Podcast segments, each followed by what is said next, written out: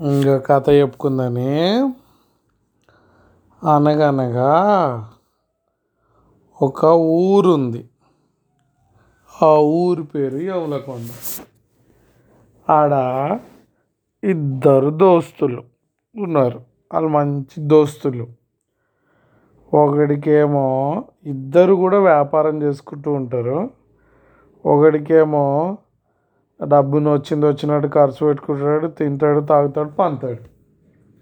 ఇంకొకడికేమో డబ్బు ఆశ చాలా ఎక్కువ.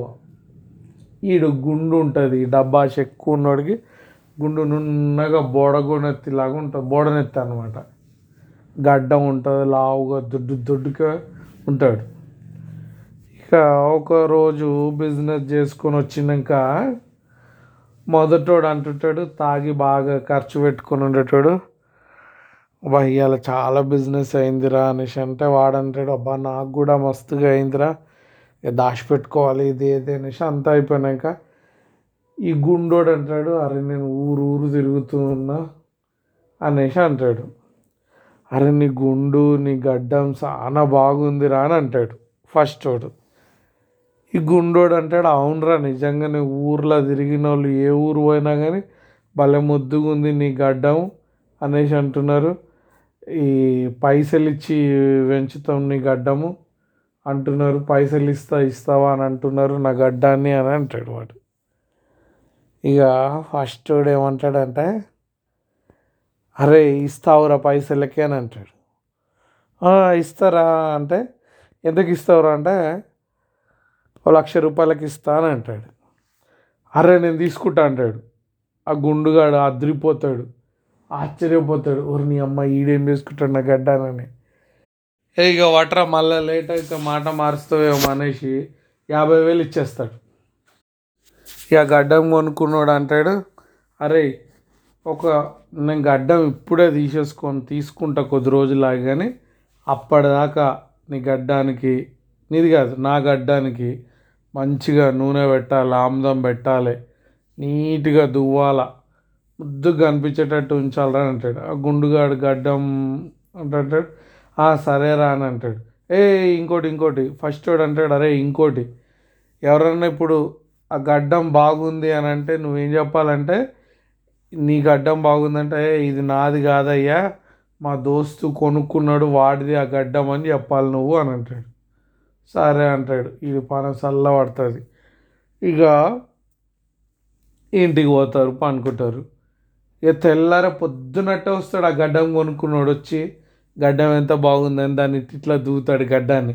ఏ మంచిగా ఉందిరా మంచిగా దువ్వినవరా అనేసి పోతాడు మళ్ళీ పోతాడు. మళ్ళీ గంటకు వస్తాడు అరే గడ్డం మంచిగుంది బాగుంది బాగుంది గడ్డం బాగుంది అంటుంటాడు ఆ ఫస్ట్ వాడు ఇక అట్లా అయిపోతుంది ఇక మళ్ళీ ఎవడికాడు పని పోతాడు. మళ్ళీ సాయంత్రం వస్తాడు గడ్డం కొనుక్కున్నాడు. ఏ గడ్డము అరే ఎందుకురా ఊకొస్తున్నావు? నేను చూ నా మూతికే ఉంది కదరా మంచిగానే ఉంచుతా కదరా నాదే కదరా అంటే నీది కాదు నీది కాదు ఇది నాది నీట్గా ఉంచాలని అంటాడు. ఇక వాడు రోజుకు ఒక పది సార్లు వస్తూ ఉంటాడు చూస్తూ ఉంటాడు. ఈ గడ్డం పిచ్చెక్కిపోతుంది నీ అమ్మాయికి ఊకేనన్నా చెప్తే నా గడ్డంని నా గడ్డం అని వస్తూ ఉన్నాడు ఇది నే నాది కదా అరే ఇక ఒకరోజు అయితే అర్ధరాత్రి వచ్చి తలుపు కొట్టి చూసిపోతాడు. అట్లాగే ఒక మళ్ళీ ఒక పది రోజులు వెనక మళ్ళీ వస్తాడు. వచ్చి నువ్వు గడ్డం నీటుగా ఉంచుతలేవు ఏం ఉంచుతలేవు? ఓ నూనె పెడతలేవు ఏం పెడతలేవు? ఏంద్రా గిట్లుంచినావు "ఏయ్, అనేసి ఈడ దువ్విపోతాడు. అమ్మ ఈడు బాధ భరించేటట్లేదు. ఏం చేయాలి? ఈడు గడ్డం అంటున్నాడు ఈడు పైసలు ఈడికి ఇచ్చేస్తాను.